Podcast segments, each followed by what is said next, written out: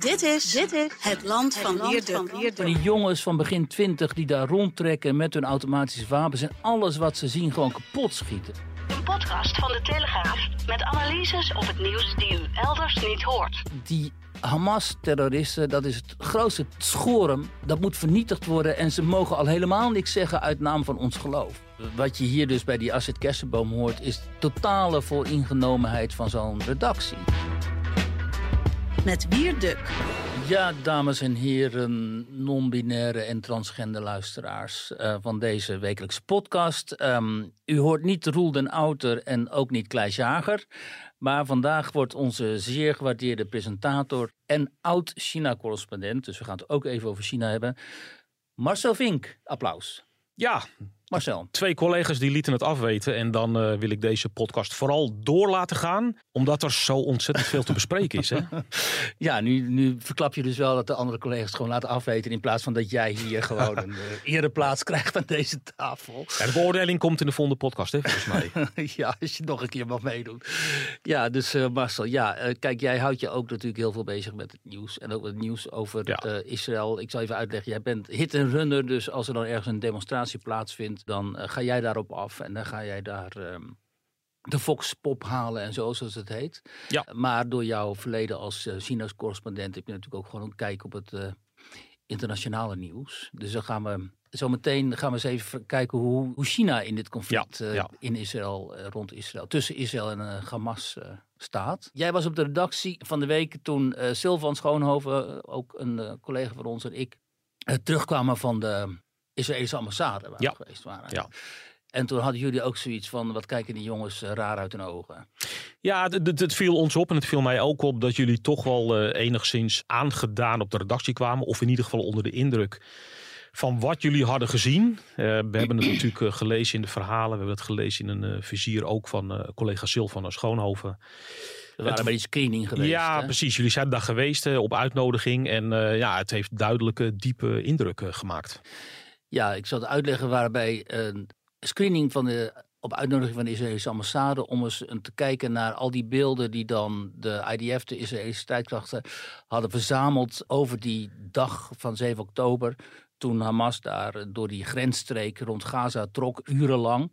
Iets van 30 dorpen of zo hebben ze aangedaan. Een kibbutzim en drie legerbases notabene. En dus dat openluchtfestival hè, waar al die jongeren aanwezig ja. waren. En uh, daar hebben ze een van de verschrikkelijkste slachtingen uit de recente geschiedenis uh, uitgevoerd. Dat maakt dat de Israëlische autoriteiten hebben besloten om van al die beelden een compilatie te maken van bijna drie kwartier. En die te presenteren aan buitenlandse verslaggevers. Ook politici trouwens, uh, geloof ik dat ze dat doen.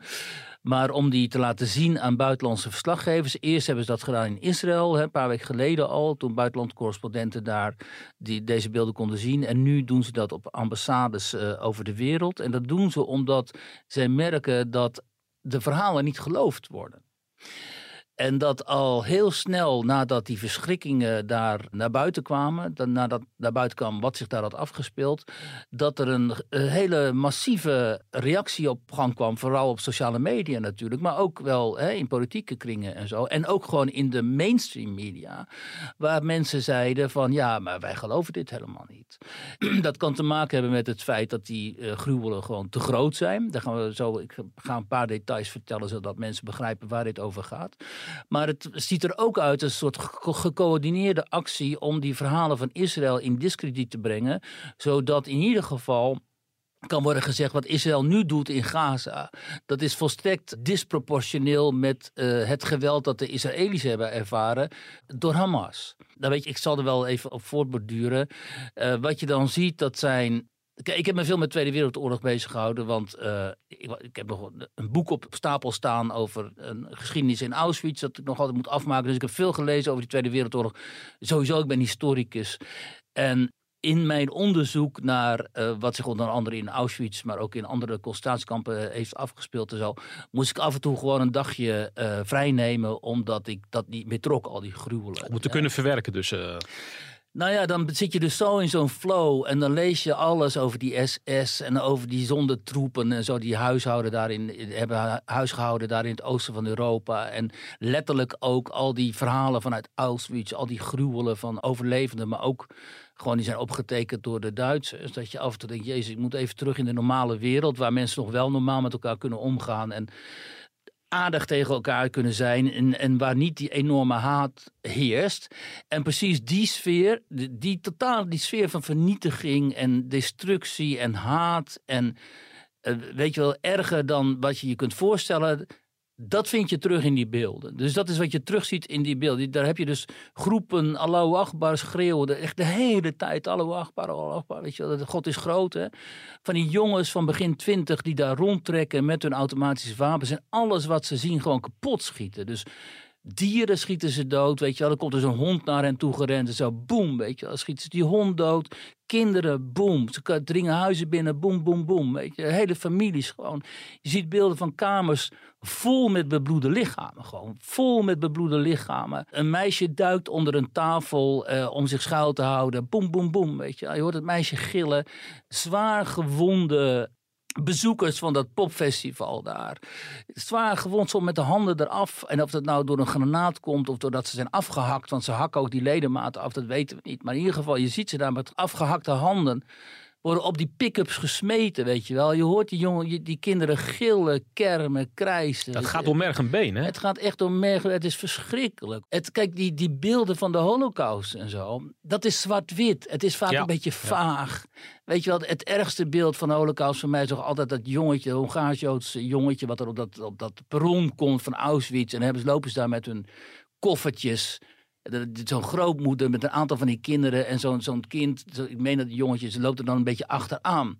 En die gaat naar de gaskamer, weet je wel. De totale eenzaamheid. En dat zie je nu ook. Het is ochtends vroeg, hè. En dan zie je zo'n scène, dan dringen die, die terroristen die dringen zo'n huis binnen. En dan is er een vader en twee zoontjes. Een beetje zo oud als mijn zoontje, mijn zoontje is tien. En die, die rennen dan vanuit de slaapkamer naar buiten. Die zoeken dan eh, een schuilplek in de, in de schuur, in een onderbroek, want ze komen net uit bed, weet je wel. Dat is ook zo heel kwetsbaar, weet je wel. Zo in hun, in hun slaapgoed eigenlijk. En dan verschuilen ze zich en dan komt er dus zo'n hufter in zijn camouflagepak met zo'n groene band om zijn hoofd en met zo'n enorme baard en zijn automatische wapen. En die weet dat ze daar zitten, dus die gooit daar die granaat naar binnen. En die vader die vangt die granaat eigenlijk op, hè? daar komt het op neer. Dus die granaat ontploft en boem, die vader is onmiddellijk dood. En dan komen die jongetjes naar buiten rennen, weet je wel. Die hebben dus net gezien dat hun vader wordt opgeblazen en schreeuwen, oh papa, papa, weet je, helemaal totaal in shock. Wat ze dan doen vervolgens, die terroristen, die, die duwen die jongetjes dan weer naar binnen. Je kunt allemaal zien op camera. Hè? En dan zitten ze ja, misschien even goed benoemen, dat het zijn verschillende beelden die ze, die ze hebben verzameld. Ja, dat is goed dat je dat zegt. Het zijn dus verschillende beelden van beveiligingscamera's. Dit komt van beveiligingscamera. Maar ook van iPhones en van GoPro's en van uh, bodycams van Hamas zelf. Ze hebben dus zelf ook opgenomen. Ze wilden dit ook laten zien. En er zijn ook beelden van, van cellphones van uh, de slachtoffers. Hm. En wat je hier ziet op dit beeld is dan die jongetjes die worden dan naar binnen geduwd. Zit in de kamer. Eén jongetje zit aan tafel. Zijn broertje zit op de bank. Dat jongetje aan tafel is helemaal in paniek, want hij ziet niks meer. Die heeft dus allemaal scherf in zijn ogen of zo, of bloed. En hij zegt, ik zie niks, ik zie niks. En zijn broertje roept van... Ehm, het is geen prank, roept hij. Het is geen, dat zie je ook. Die jongens komen uit de moderniteit. Hè? Die komen uit de moderne wereld. Die zijn gewend op YouTube pranks te zien. En dan roept hij, oh, dit is geen prank. Dit is echt, we gaan dood. Papa is dood. Misschien gaan we, we gaan waarschijnlijk zelf ook dood. En dan loopt hij toch nog naar zijn broertje om hem te helpen. Heel lief ook, weet je wel. Van, laat zien, kun je wel wat zien en zo. En dat jongetje, nee, ik zie niks en zo. En dan, valt dat oudste jongetje valt op de grond. Zo, god, waarom leef ik nog, weet je wel. En het is dus horror. Totale horror. En in, te, tegelijkertijd zie je dus die terrorist de koelkast plunderen. Die doet de koelkast open, die, pakt er wat water uit. Zegt toch tegen die jongetjes, wil je ook water? Terwijl die, die, die jongetjes die, die denken van hij schiet me zo dood. Hè? Dat is altijd zo. Hè? Als leed individueel wordt, dan voel je dat het meest. Zeker als je ook kunt identificeren natuurlijk met die vader, met die zoontjes. Hè? En zodra het leed massaal wordt, dan is het minder dan. Dan is het abstracter. Dan is het abstract. Stalin heeft gezegd. Hè? Eén, Stalin, hè, de dictator. één dode, twee doden is een, is een tragedie. Een miljoen doden is een statistiek. Ja. Hè? En eh, zo is het ook. Alleen als je drie kwartier deze horror ziet en, en je hebt naast je ook mensen die gewoon huilen. Hè? Uh, medewerkers van de ambassade. Het zijn hun mensen, weet je wel. Ja, en ja. uh, die kijken dan naar, die zagen dit ook voor het eerst. Want ik dacht van, ik heb dat heel veel gezien. Ik ben in oorlogen geweest en zo, dat heb ik hier ook wel verteld. Tsjetsjenië en zo geweest. En veel lijken gezien, ook kinderlijken en zo. Dus ik dacht van, nou weet je, ik ga er naartoe en uh, ik trek dit wel. Maar dat, dit was wel heftig hoor, moet ik zeggen. Dus zo kwamen wij die redactie op, want Silvan was er ook bij. Ja. Wat mij ook opviel trouwens, is dat die, uh, die terroristen, hè, want we noemen ze geen strijders, maar terroristen uiteraard. Hè. Ja, geen vrijheidsstrijders. Nee, nee, dat ze ook werden bejubeld door hun familie. Hè, op het moment dat zij dus vertelden wat zij zojuist hadden gedaan. Oh joh, er is één zo'n geluidsopname. Dan zo'n jongen die is dus helemaal euforisch. Waarschijnlijk ook van de drugs en zo. En die belt dan met de cellfoon van een van zijn slachtoffers naar zijn ouders. En die belt dan met zijn vader en zegt: uh, Allah Akbar. Zo, papa, papa. Ik heb tien Joden gedood. Ik heb tien Joden met mijn eigen handen gedood. Echt geweldig. En, en die vader ook, fantastisch. Je bent een held. Ik geef je nou aan mama en zo. En dan schreeuwt hij: Oh, mama, ik ben, oh, ik ben een held. Ik heb tien Joden gedood met mijn eigen handen. En die moeder ook helemaal huilen van van euforie. Van, oh wat fantastisch dat je, dat, dat je die joden hebt. En dan het verbijsterende is natuurlijk dat je, je ziet iets wat tot de allerafgrijzelijkste slagpartijen behoort. Zeker in de recente geschiedenis. Waarin de barbarij, zeg maar, letterlijk een grens overstreekt naar de beschaving en daar de, de beschaving vernietigt. Hè. Het is wat die Duitsers een civilisationsbroeg noemen. Hè. Een Ja, breuk met ja. de beschaving. Dus heb ik hier ook wel eerder gezegd. Eens in de zoveel decennia, zeg maar, breekt een groep uit die beschaving. En die, die toont dan echt het kwaad, zeg maar. Terwijl beschaving is natuurlijk altijd het intomen van het kwaad. Weet je wel? Want het potentieel is het er. Maar je probeert het in te tomen. En dan eens in de zoveel tijd, dan breekt het er doorheen. En dan krijg je Hitler. Of je krijgt Stalin. Of Pol Pot. Of, eh, of Sre- Srebrenica, wat mij betreft ook. En dit, en ISIS. Maar in dit geval roepen ze ook hun God aan. Weet je, ik bedoel, die, die atheïstische communisten en zo. En ook die nazi's en zo.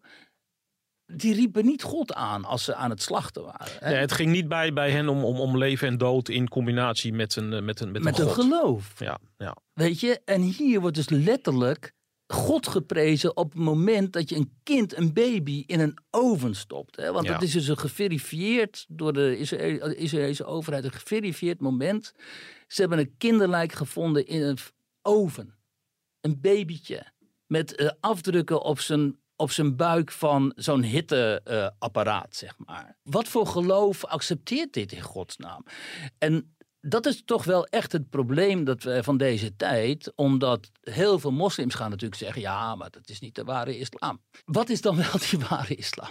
Als er telkens weer van dit soort mensen eh naar buiten komen, Allah Akbar schreeuwend. en die leggen dan al die kids in de Bataclan om, weet je wel. Gewoon ruksigloos, boom.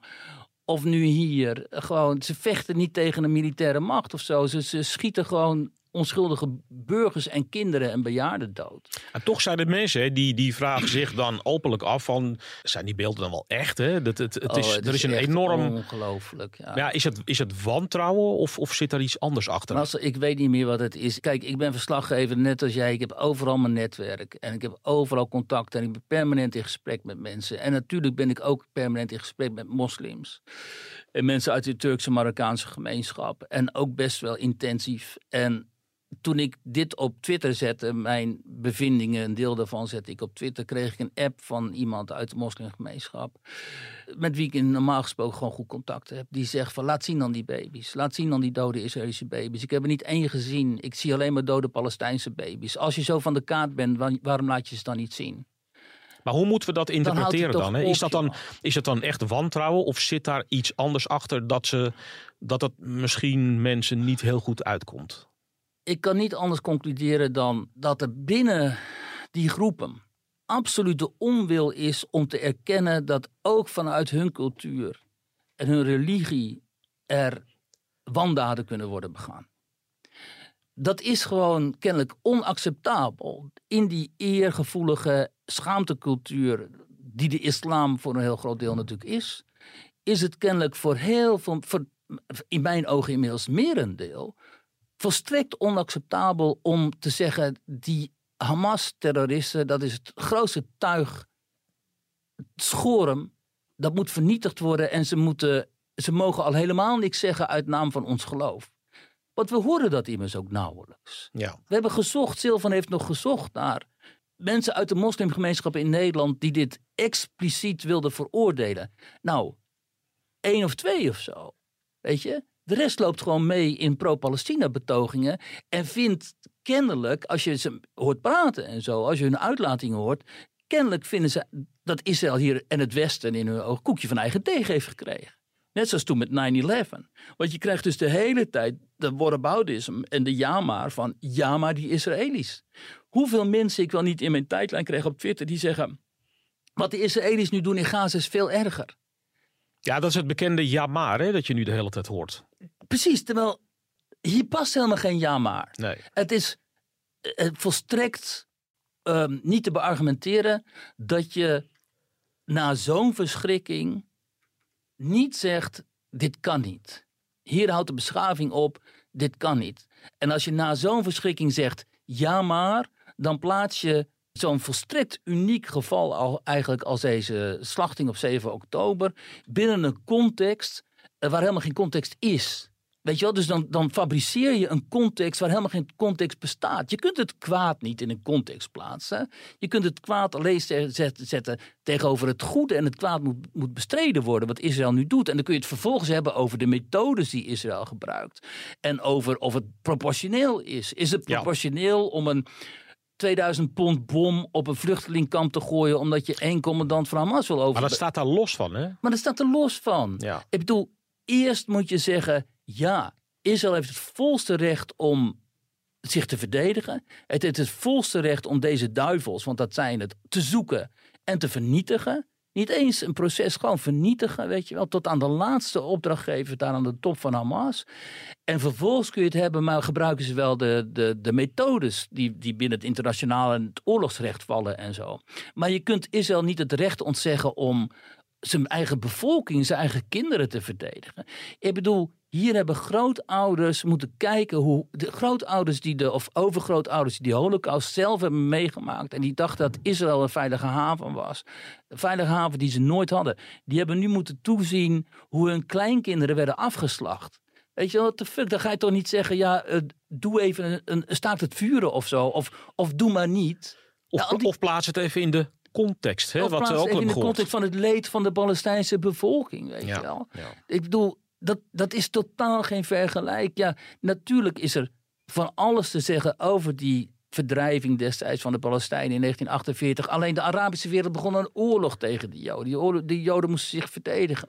Er is van alles te zeggen over die Westbank, die, die nederzettingenpolitiek, die totaal fout is. Al die vreselijke kolonisten daar, die ook geen enkel respect hebben voor andere mensenlevens dan hun eigen Joodse kolonistenlevens, zeg maar. De politiek van Netanyahu, van alles kun je dat, die ultra-orthodoxen die daar in die regering zitten en zo. Allemaal waardeloos. Gewoon, hè, dat wil je niet. En daarom was het ook zo goed dat, nou, toen wij ook in Israël waren deze zomer, honderdduizenden Israëlische straat op gingen om te demonstreren tegen die regering. Ja. Dat staat allemaal los hiervan. Weet je, het is, je kunt toch ook niet destijds toen de Duitsers, eh, de nazi's, de wereld eh, in vuur en vlam zetten. Zei je toch ook niet eh, tegen de geallieerden van joh, doe even rustig aan, want zometeen raak je wat burgers daar in, in, in, Berlijn en Dresden en zo. En, en denk even om de context. En denk even om de context waarin Hitler op kon komen Ja, en ja. waarin Jodenhaat dominant kon worden. De- de- achteraf had iedereen het natuurlijk over Versailles, de vernedering door de, van de wegen de Eerste Wereldoorlog. Daardoor kon ook Hitler eh, opkomen in Duitsland. Was het bombardement op Dresden wel nodig? Was uiteindelijk die atoombom op eh, die tweede atoombom in Japan? Was het allemaal wel nodig? Maar niemand heeft het Westen en de geallieerden het recht ontzegd om, om zich te verdedigen. Ja, dat En is nu- allemaal achteraf gekomen. Hè, die, En dat is allemaal achteraf. Ja. Natuurlijk maalde destijds helemaal niemand om die eh, slachtoffers daarin Dresden. Ze dachten mooi zo. Hè? Want Hitler moet, moest verslagen worden. En Hitler is nu dus eh, Hamas. Hè? Dat is gewoon één op één. En dan, en dan zijn er dus, waarvan wij vinden, weldenkende mensen. Nederlandse journalisten, academici, intellectuelen. Eh, en niet alleen in Nederland, in Amerika zit ook vol mee. eh, Weet je wel, die hele vergiftigde, woke beweging zit er vol mee. Die tegen Israël gaan zeggen van...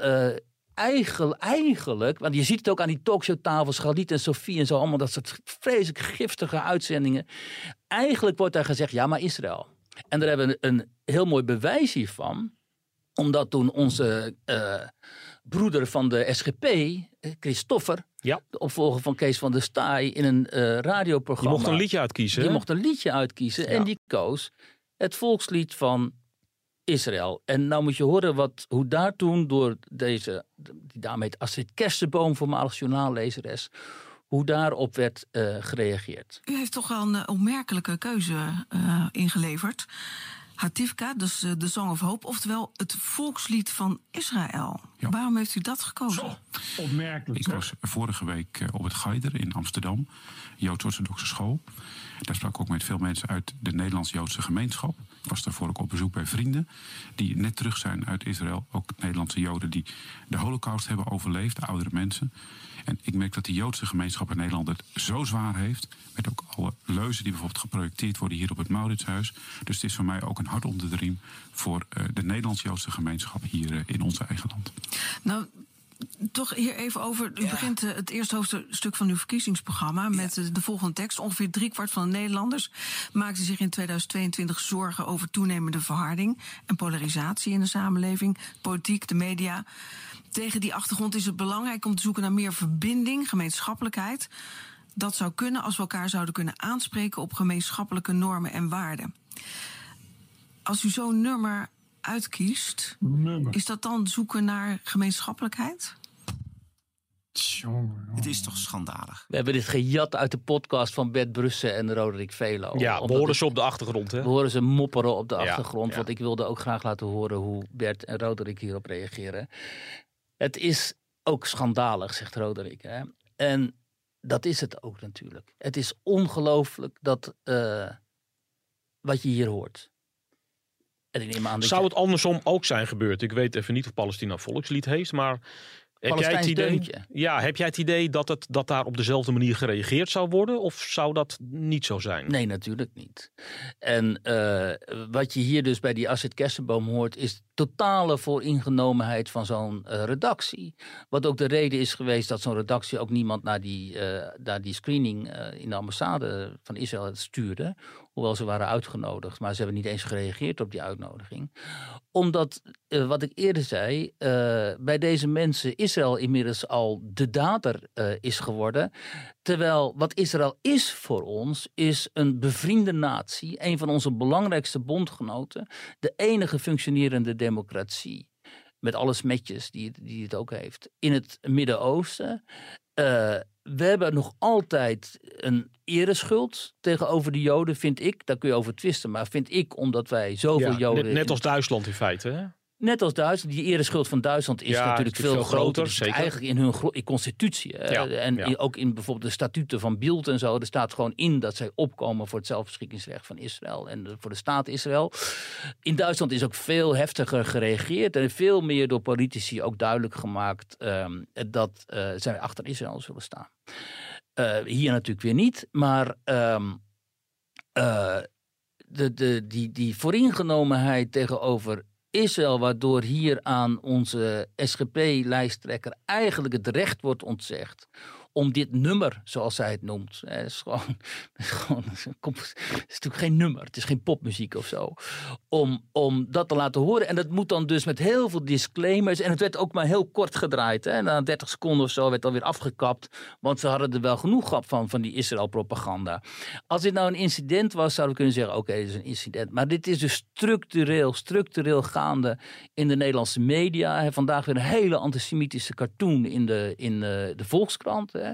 Ja, de arm en de duim, hè? Ja, de arm en de duim van de lange arm van Israël. En ja, die, die zich overal, uh, hè, die, die ervoor zou zorgen dat wij uh, geen aandacht zouden besteden aan het, uh, aan het leed van de Palestijnen. Um, aan de talkshowtafels, ik zag van de week een stukje van Galit en Sofie. Dan wordt daar gekletst over antisemitisme en moslimhaat. En dan gaat notabene iemand als die Sinan Can, die toch weet waar hij het over heeft. Turkse jongen, heeft die wereld bereisd. Die weet heel goed, jodenhaat in de islamitische wereld virulent natuurlijk, endemisch gewoon. Hè. Overal waar je komt in die wereld, de joden, de joden. Die gaat dan even beweren van dat het toch wel heel problematisch is in Nederland van, uh, op dit moment, omdat van beide kanten uh, gepolariseerd wordt. Ja, ik maak me zeker zorgen ook dat op ophitserige de hele tijd aan beide kanten. Dus het is niet van uh, de een doet het en de ander doet het niet. Uh, ook uh, de, de, scherpe tegenstellingen, het polariserende, dat gaat tot ongelukken leiden. Dat kan niet anders. En, en het broeit en groeit natuurlijk in grote Europese steden. Dus ik maak me daar zeker zorgen om. Waar, denk je dan aan? Nou ja, gewoon aan serieuze aanslagen. Gewoon. Heb jij één Jood gehoord in Nederland die aan het opruien is? Ik zie alleen maar uh, pro-Palestina demonstraties. waarin mensen, ook wel goedwillende mensen rondlopen. maar waarin ook behoorlijk agressieve en opruiende teksten worden gebezigd. Tot, tot op ons centraal station in Amsterdam gewoon. wat niet ontruimd wordt dan. Hè, door de, door de... de vraag is ook een beetje hoe zou je dat moeten doen? Hè? Want er zijn natuurlijk zoveel mensen die daar op een gegeven moment binnen zijn. Ik weet niet hoeveel handhavers of politieagenten er beschikbaar zijn, maar dat lijkt mij een ongelofelijke klus. De massaliteit speelt hier natuurlijk wel een rol. Ja, dat is, uh, dat is het. Nou ja, maar kijk, kijk Marcel, dat is dus het punt. Um, we zijn op een kantelpunt gekomen. Hè? We zijn op het punt gekomen nu dat deze groepen uh, de straat hebben geclaimd. En die ook uh, in handen hebben gekregen, omdat ons gezag niet is opgetreden. Ons gezag heeft, is wel opgetreden destijds, zeg al die quasi-wappies op het, uh, tijdens de corona-epidemie en zo. Maar tegen deze mensen, omdat ze gewoon banger zijn. Je kunt beter een, een bejaard wappie-echtbaar in elkaar slaan met een wapenstok. dan dat je allemaal van die virule, hè, van die viriele jonge jongens tegenover je hebt staan. dus ze hebben besloten om dit te tolereren en te gedogen. En dan krijg je dus gewoon allemaal uh, uitwas. Je hebt ook gezien met die demonstratie van Extinction Rebellion, wat inmiddels dus ook een soort anti, uh, anti-Israël club aan het worden is. Hè. Ze, ja, gaan, ja. ze gaan nu allemaal samen. Ze gaan nu ook dit weekend samen in een klimaatmars. Maar al deze groepen gaan dan in blokken gaan ze dan demonstreren. Hè. En er komen natuurlijk ook allemaal Palestijnse vlaggen die zullen dan, die zullen dan meegedragen worden en zo. Dus we hebben te maken met een, zeg maar, een heel agressief, zeg maar revolutionair blok. Hè? Je zag het ook aan die, die, die, die, uh, die, poster van, um, van die klimaatmars. Daar staat dan, dat is een mars voor klimaat en rechtvaardigheid. Um, je kunt je aansluiten bij het decoloniale en antiracistische blok. Nou, daar gaan dus alle jodenhaters naartoe, want die beschouwen dus uh, Israël als een koloniaal project. Hè. Zeg maar, blanke joden hebben de ja. arme Palestijnen ja. daar verjaagd, net zoals de kolonisten elders het hebben gedaan. En nu is het tijd voor die blanke joden, die white supremacists, om plaats te maken voor de Palestijnen, de onderdrukte Palestijnen. Uh, je kunt naar de, vredesblok, het feministische blok, en dan dragen ze uh, spandoeken mee waar dan op staat white supremacy kills people and planet. Dus het is ook een racistische betoging, want het gaat er dus vanuit dat witte mensen, zoals dat dan heet, die um, vermoorden de planeet en, en, en, en people, mensen. Dus ik zeg maar, jij als blanke man, wij zijn dus moordenaars, niet alleen van onze medemens, maar ook van de planeet. Nou ja, zo krankzinnig um, is dus de situatie inmiddels. En ik heb hier natuurlijk heel veel contact over dagelijks met soort van gelijkgezinden. En ook uit de media trouwens, uh, maar uh, weinig uit de media. en uh, ja, en die zitten natuurlijk ook in een soortzelfde verbijstering als, als wij en als ik. Daarnaar te kijken en die denken: wat, in wat voor slechte film zijn we hier terechtgekomen? Joh? Wat, wat, wat, wat, is er, wat is dit allemaal? Hoe is dit nog überhaupt rationeel te verklaren? Um, wat overigens, even een klein beetje terugkomend op dat uh, 7 oktober. Um, wat natuurlijk ook hier een rol in speelt, is dat, uh, kijk, voor de meeste mensen is het duidelijk dat hier sprake was van een pogrom. Ja. Maar daar is niet iedereen daarvan overtuigd, hè?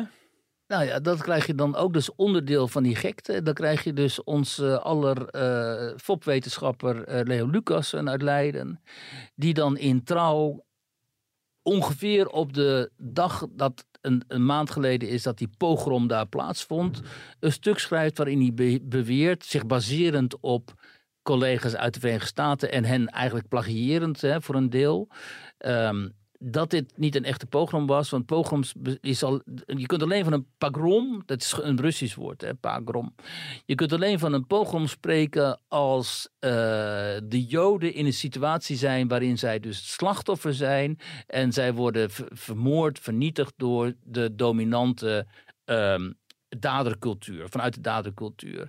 En in dit geval beweert hij, zijn de Joden uh, juist degene die uit, vanuit die dadercultuur komen. En ze worden dan aangevallen door onderdrukten, Hamas-strijders. Hij noemt ze ook Hamas-strijders volgens mij, niet de Hamas-terroristen. Ja, ja. um, met andere woorden, hier kan geen. Dit is allemaal wel vreselijk en zo, zegt Leo dan. Ja, het is allemaal heel erg, maar het is geen pogrom. Dus um, en dit is natuurlijk allemaal gratiet gelul. Want het is alleen maar een poging van Lucas. Dat weet je gewoon. Net als die. Je hebt ook zo'n columniste bij Trouw, die en Oer, die doet ook niks anders dan dit. Om te proberen die, de verschrikkingen van wat zich daar heeft afgespeeld een context te geven en te bagatelliseren. Daar komt het op neer. Hè. Wat mij opviel bij Leo Lucas trouwens, er is natuurlijk, uh, dat is door, door Twitter aan Mirjam is dat ontdekt dat hij geplagieerd zou hebben. Ehm, ik zou denken, als er zo'n beschuldiging komt, dan klim je onmiddellijk in de pen en dan laat je weten dat dat niet het geval is. Maar uh, ik heb vanochtend nog even gekeken, maar hij heeft er eigenlijk totaal niet op gereageerd. Dat is best wel opmerkelijk. Ja, zij vond inderdaad uh, een hele stuk een tekst die hij had min of meer had gekopieerd van dan zijn collega's. Hè, die David Feldman of zo heet hij. En uh, dus hij bleek eigenlijk heel stiekem een deel ongeveer te hebben overgeschreven. Nood, en dat is heel ironisch, omdat op Twitter had hij notabene nog tegen mij gezegd van... luister eens, ik ben niet de enige die dit vindt. Er zijn ook anderen hè, met een grote wetenschappelijke reputatie die dit vinden. Kijk maar eens in hun... Um, naar hun artikelen. En toen noemde hij dus een van die mensen, van wie hier, hij nu blijkt dus gewoon nou ja, bijna delen letterlijk te hebben overgeschreven. En uh, ja, je zou inderdaad verwachten dat als dat niet zo is, dat hij dan in de pen, pen klimt zegt van ja, maar dit, dat, is niet, dat is niet waar. Dus um, dit is aan alle kanten um, hoogst uh, uh, bedenkelijk, zou ik zeggen. Um, maar het is een van die, een van die momenten in die hele lawine aan, aan argumentaties. Hè, door middel van artikelen, door middel van reportages, door middel van uh, sociale media posts en zo. Waarin geprobeerd wordt door deze mensen die heel dominant zijn in de intellectuele cultuur, maar ook in de cultuur. En in de, in de politiek ook natuurlijk voor een deel, hoewel daar iets minder. om aan te tonen dat uh, de Palestijnen hier uiteindelijk het slachtoffer zijn. En het, het erge aan deze mensen is ook. Juist zij maken geen verschil tussen Hamas en de Palestijnen. Want hè, ze, er wordt altijd gezegd: ja, maar Hamas zijn niet de Palestijnen. Maar zij maken er juist geen verschil tussen door te zeggen van. Um, Israël laat de Palestijnen zo lijden. Terwijl Israël op dit moment, de IDF, geeft de Palestijnen gewoon een vrije doorgang naar het zuiden. En ze beschermen die mensen, want anders worden die, die mensen, notabene, die burgers, worden dan door Hamas eh, gestopt en ook letterlijk doodgeschoten. Omdat Hamas die burgerschilden niet wil verliezen die gebruiken burgers als schild. En als ze die niet meer hebben, ja, dan eh, moeten ze uit die tunnels komen ook. En dan moeten ze strijd aangaan met, uh, met de IDF. Dus, um, maar die geluiden, die, die, uh, die gaan we dus ook horen dan, die u net noemt. Uh, uh, welke geluiden uh, doen Ja, die, de geluiden die je net hebt, hè, dat het eigenlijk allemaal de schuld van Israël is. En dat de, de, Hamas zelfs niet zoveel te verwijten is. Hè, dat het een reactie is op. Ja. Dat soort geluiden gaan we dus ook komend weekend weer volop horen. Ja, en dan kun je afvragen of het uh, gezag, het bevoegde gezag, uh, gaat zeggen: Oké, nu mooi geweest. Zoals in Duitsland bijvoorbeeld. Nu heeft zelfs de Duitse president, Frank-Walter Steinmeier, dus niet de Bundeskanzler, maar de president, die heeft gezegd: luister eens, wij gaan aan Arabische burgers moeten wij gaan vragen of zij concreet afstand willen nemen van dit antisemitische, racistische gedachtegoed. Willen ze dat niet, dan moeten we overwegen om, een, om, ja, om maatregelen te nemen. maar ja, dat soort geluiden hoor je dus in Nederland eigenlijk niet. Hè? In deze hele discussie rond hoe moeten we reageren op Israël en Hamas, is eigenlijk Geert Wilders de enige die gewoon volstrekt duidelijk is. En um, Ja, en de, de rest probeert ook een beetje van de agenda af te krijgen. Als je die, die de debatten ziet en zo, ook die campagnes en die verkiezingsdebatten, ja, dat speelt eigenlijk helemaal geen rol. Terwijl ik zou denken, ik ben, sta achter, een, achter Jacques Monas, die schreef op Twitter van, het moet alleen nog maar hierom gaan. Het hele politieke discours nu moet gaan over de vraag hoe gaan wij onze beschaving verdedigen. En daar gaat het natuurlijk helemaal niet over. Omdat het is, dat is waarschijnlijk of een te delicaat onderwerp voor, veel van de politici. Of ze voelen die urgentie helemaal niet. Of ze hebben er niks over te melden. Dat kan natuurlijk ook. Maar aan Eh, de andere kant is het natuurlijk ook interessant dan om te zien welke politieke kopstukken daar aanwezig zullen zijn. Ja, bij die Mars. Ja. Dat wordt natuurlijk echt heel interessant. Want dit wordt dus een anti-kapitalistische, anti-westerse, anti-blanken Mars. Daar gaat het op neerkomen. En een anti-Joden-Mars. Ook anti-Israëli's. Anti en er zullen heel veel antisemieten rondlopen ook. En dan is het natuurlijk interessant te zien. Het is wel grappig dat jij onmiddellijk reageert weer als journalist. eh, te zien of Jesse Klaver zich daar meldt. Ja, En Frans Timmermans. En wie daar van D66 rondloopt. Want Sigrid Kaag die spreekt vanavond op een herdenking van de Kristalnacht. Dat is ook zo'n schande. Dat daar is, ja, daar is heel veel over te doen geweest. Hè? ja, zeker. Want een aantal van die Kristalnachtherdenkingen kunnen dus deels niet doorgaan. Hè, uit angst voor de eh, veiligheid van de Ook uitermate treurig. Ja, in Breda en in eh, Groningen voor een deel niet. En eh, nu is Chris, ze, Sigrid Kaag uitgenodigd in Amsterdam, meen ik, hè, in de Portugese synagoge. Ja, er is heel veel over te doen, omdat Kaag natuurlijk niet zich heeft opgesteld de laatste tijd als een vriendin van eh, Israël.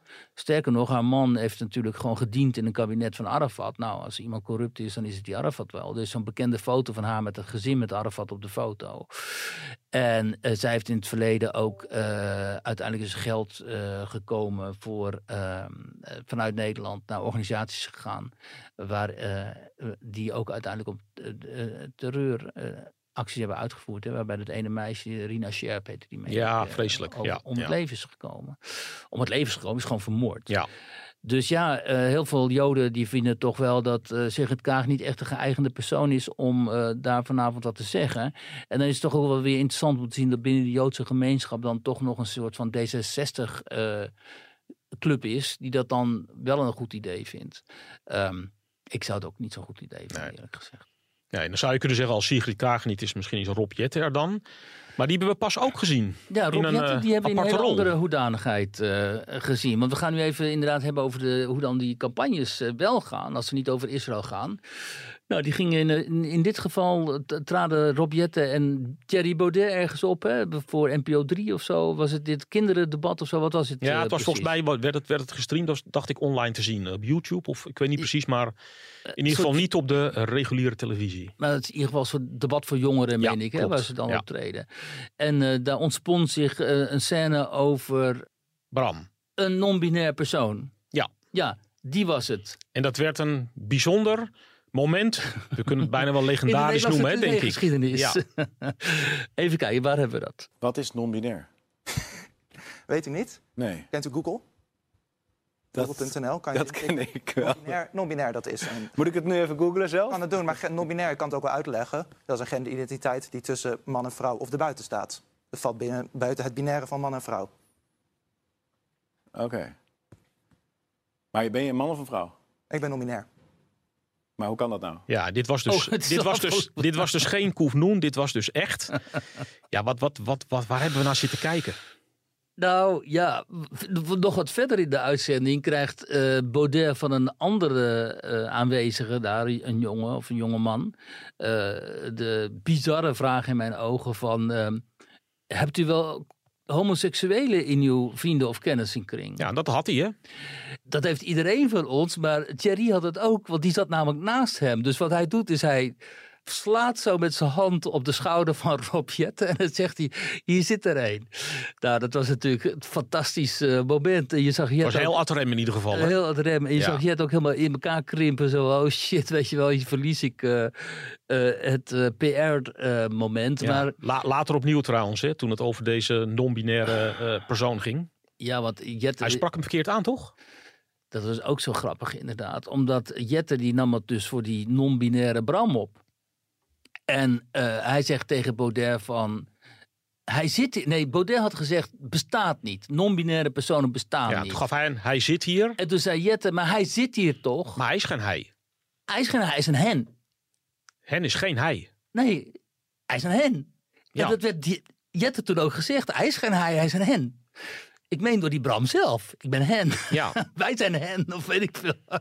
En Jette moest zichzelf toen corrigeren. Dus het, het, het schitterende hier is natuurlijk dat D66 dat zich altijd opstelt als de politiek correcte, brave hoeders van de transgenders en de non-binairs en zo. Op het moment dat dan in een reflex Rob Jette iets moet zeggen over die non-binaire persoon tegenover hem, die gewoon een snor heeft, noemt hij hem niet hen of zij, maar hij noemt hem hij. Wat eigenlijk heel natuurlijk is. Wat wij allemaal zouden doen. Ja. Precies. Ja. Bram is gewoon een, een jongen, wat Baudet ook zei. Maar is dat dan heel natuurlijk of is dat ook, ook wel een klein beetje pijnlijk? Voor Jetten. Ja. Ja, dat is natuurlijk super pijnlijk. En eh, toen wij het constateerden op Twitter, was het ook hilarisch om te zien hoe mensen hem begonnen dus zeg maar wit te wassen door te zeggen, ja, dat is ook logisch, want hij ziet een non-binair persoon die wel de uiterlijke kenmerken heeft van een man. Dus zal hij niet zij zeggen. Eh, maar dan zeg ik, ja, maar hij moet hen zeggen. Het moet voor hem natuurlijk ref- reflexmatig moet, moet dat komen. Want zo is het toch? Zo kijken ze daar toch naar. Ja, en dan krijg je geen antwoord natuurlijk. Wat natuurlijk wel bijzonder was hier, is dat deze Bram werd gepresenteerd als een uitermate onzekere jongen die nog nooit in zo'n situatie had gezeten. Waarbij De volgens mij. eh, legde zelfs ja, haar hand op zijn, schou- Ja, zijn schouders. hè? legde heel moederlijk eh, haar hand op zijn schouder. Maar achteraf bleek, zover ik heb begrepen, dat hij helemaal niet zo onervaren was. En dat hij zelfs eh, journalist is geweest. Hij had geschreven voor, als ik het goed heb, Follow the Money. En Hij was gewoon. Ja, had en- zichzelf ook gepresenteerd als Ja. op, op sociale media als onderzoeksjournalist. En als je naar zijn tijdlijn keek op Twitter. hij liet Daar- zich nogal eh fors uit. Hè, Zo, verleden. daar had hij dus de hele tijd over de fascist Baudet. En de nazi die en de nazi zus. Dus die gozer liep gewoon de hele tijd te schelden. En vervolgens zit hij tegenover Baudet en doet hij zichzelf voor als een soort watje van 14. Die enorm gekwetst is omdat Thierry Baudet niet gelooft dat, hij non-binair is. Terwijl hij zelf nog gewoon recent zeg maar Baudet heeft uitgemaakt voor fascisten en nazi en zo. Dus dit hele gedoe was natuurlijk een opzetje weer. Dan zie je dus weer hoe die publieke omroep, want dat was publieke omroep volgens mij, hoe die geconditioneerd is om mensen als Baudet, nou in ieder geval iedereen die niet links is, zeg maar, eh, in de val te, lokken. En eh, Baudet, die, die, die redde zich hier meesterlijk uit, moet ik zeggen. Want iedereen, eh, er zijn allemaal memes verschenen ook, hè, over, over dit fragment en zo.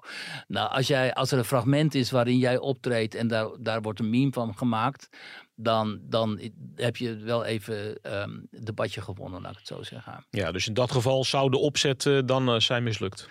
Ja, die lijkt mij hier volledig mislukt. Dus het kan best zijn dat eh Forum voor Democratie hier een zeteltje mee gaat winnen nog. Het kan ook wel zijn dat Jette nog een zeteltje extra krijgt. Ja, want hij gaf al aan dat hij achteraf, hè, dat hij... de, de, Had er niet de- van geslapen. Nee, hij, de nacht daarna had hij er niet van kunnen slapen. En hij, hij, hij vond het allemaal heel zorgwekkend. Ja, Hij slaapt wel vanwege de jodenhaat. Dat is al niet zo'n probleem kennelijk. Maar eh, als eh, Thierry Baudet durft te zeggen dat hij niet gelooft in de non-binariteit van iemand die tegenover hem zit, dan is, kan Rob niet meer slapen de hele nacht. Rob die overigens hè, bekend homoseksueel is en dan foto's deelde van een reis naar Iran, waarin hij met een vriend en twee vriendinnen ja, eh, ja, rondliep. bekende foto. bekende foto. Natuurlijk om te vermijden dat het Iraanse regime zou denken dat ze daar met homoseksuelen te maken hebben. En, eh, en de zedenpolitie daar ook. Dus dan is het altijd handig als je ook nog wat vrouwen bij je hebt. En, en je kunt net doen alsof je eh, zeg maar eh, met z'n vieren op reis bent. Ja, dat zijn nogal beschuldigingen, Marcel. Maar zo zag het er wel uit. Ja. En ehm, ehm, ja, het is niet anders. Maar vraag jij je wel eens af wat er met Nederland aan de hand is? Ik vraag me permanent af wat er met Nederland aan de hand is. Ja, want- Daar is nu ook een boek over verschenen, hoorde ik. ja daar wilde ik naartoe inderdaad. Vlaamse schrijver, hè, volgens mij. Ja, als laatste onderwerp dan. Vanmiddag eh, is, wordt een boek gepresenteerd eh, van een eh, Vlaamse auteur, Patrick van Gompel heet die, meen ik. En eh, dat gaat over Nederland. En dat heet Nou en, waarom Nederlanders zo Nederlands zijn. En ik heb daar al wat in mogen grasduinen en zo. En hij heeft een enorm aantal eh, mensen gesproken, mij ook trouwens. Over met de vraag van ja, wat maakt die Nederland? Waarom zijn die Nederlanders nou zoals ze zijn? Dus gewoon zo bot en zo veel te direct en zo eh, onhandelbaar eigenlijk. En eh, aan de ene kant denken Nederlanders zelf dat ze moeilijk te disciplineren zijn. Maar aan de andere kant zijn ze natuurlijk, gaan ze onmiddellijk op hun rug liggen als een beetje dwang wordt uitgeoefend. Zie je nu ook. Hè, met, eh, dus ze zijn ook wel ehm, Ik weet niet of dat in het boek staat, maar dat zou ik er wel inschrijven. Dat heel veel Nederlanders gewoon best wel heel erg laf zijn en zo. En eh, vooral eh, denken aan hun eigen, eigen eh, huid. Het redden van hun eigen huid. Maar goed, ik wilde er toch even op eh, het publiek op attenderen. Omdat dat altijd leuk. Nederlanders vinden het altijd leuk om over zichzelf te lezen. Dat is dan wel- weer een positief punt van Nederlanders. vinden ook altijd wel erg leuk als ze een beetje in de zijk worden genomen en zo. Ja, wij kunnen dat hebben, hè? Ja, we kunnen dat meestal wel hebben, omdat we toch uiteindelijk denken dat we aan al die andere mensen superieur zijn. Dus dan mogen ze ons ook wel beschimpen en zo. Ja. En zeggen dat we eigenlijk gewoon ontzettend eh, boeren zijn in dat eh, polderland, in het moeras. Waarvan de, de, de Romeinen destijds al zeiden, nou daar kun je maar beter niet naartoe gaan. Want dan wonen alleen maar vreselijke barbaren. En eh, ja, op een of andere manier hebben we Nederlanders zo'n dikke huid dat ons dat helemaal niet, niet raakt of zo. Hè? Dat is echt... eh, Terwijl, ja, wat, wat we al eerder hebben gezegd, eh, ehm, ehm, dit soort zelf. Het is niet eens zelfkritiek, het is de ac- acceptatie van dat Is het mensen. zelfspot? Ja, zelfspot, ja. Een soort acceptatie dat de rest van de wereld jou eigenlijk een boerenlul vindt. En eh in Nederlands kunnen daar wel goed eh, tegen. Jij, maar is dat dan onze kracht of onze zwakte? Dat is allebei. Want het is aan de ene kant natuurlijk de kracht dat je die zelfspot hebt. En dat je daardoor ook op die manier naar de wereld kunt kijken. Maar het is ook de zwakte omdat je denkt en vanuit gaat dat andere culturen dat ook wel zullen hebben. Terwijl hè, als je raakt aan die, waar we het net over hadden in het begin. Aan die eer en die wraak en die schaamtecultuur. Mensen uit die cultuur. Die hebben natuurlijk helemaal geen zelfspot meestal. En eh, dan, dan is het dus heel moeilijk om het gesprek eh, te voeren, omdat je, omdat je vanuit een heel andere wereldbeeld eh, met elkaar in, gesprek bent. Nou moet ik zeggen dat eh, het, dat, dat is wel heel erg. ehm, Kijk, de seculiere Turken en Marokkanen en zo die ik ken, die hebben dat wel hoor. En Turken Ja. kunnen ook behoorlijk over zichzelf eh, lachen en zo. Maar het is toch het religieuze aspect vaak. Hè. Daaraan mag niet getornd worden en dat mag niet bespot worden, weet je wel. En eh, ja, en daar, dat staat ontzettend ver van ons eh, af natuurlijk. We hebben die hele emancipatie meegemaakt van, door de religies heen. En eh, zelfs binnen de SGP ken ik mensen die best wel de, spot kunnen drijven met hun eigen, eh, zeg maar, behoudende, eh, conservatief, religieuze wereldbeeld en zo. Hè? Iemand als Kees van der Staaij heeft ook behoorlijk wat humor en zo. Maar dat zie je bij de Kuzus en eh Azarkans en zo van deze Nee, die, die Dus horen we weinig eh, grappen maken inderdaad. je wordt onmiddellijk boos als je wat zegt. Dan Ja. staat er weer zo'n razende Azarkan tegenover je. Dan denk je, joh, ga toch fietsen man, met de eeuwige woede van je. Ja, in dat opzicht vind ik Martin Bosma eerlijk gezegd ongeëvenaard. Maar ehm, ja, je hoort het bij deze mensen, hoor je dat eh, ja, zelden eigenlijk. Dat geluid van zo'n Bosma, dat wat filijne, ironisch, eh, ook wel zelfkritische en zo. Ja, dat, dat hoor je eigenlijk gewoon niet. In die, in die kringen ehm, valt weinig te lachen, laten we het zo zeggen. Ja, ja. En dan leuk om dit in ieder geval in een boek, dat dan niet door een. Nederlander is geschreven, Ja. om dat eh, te lezen.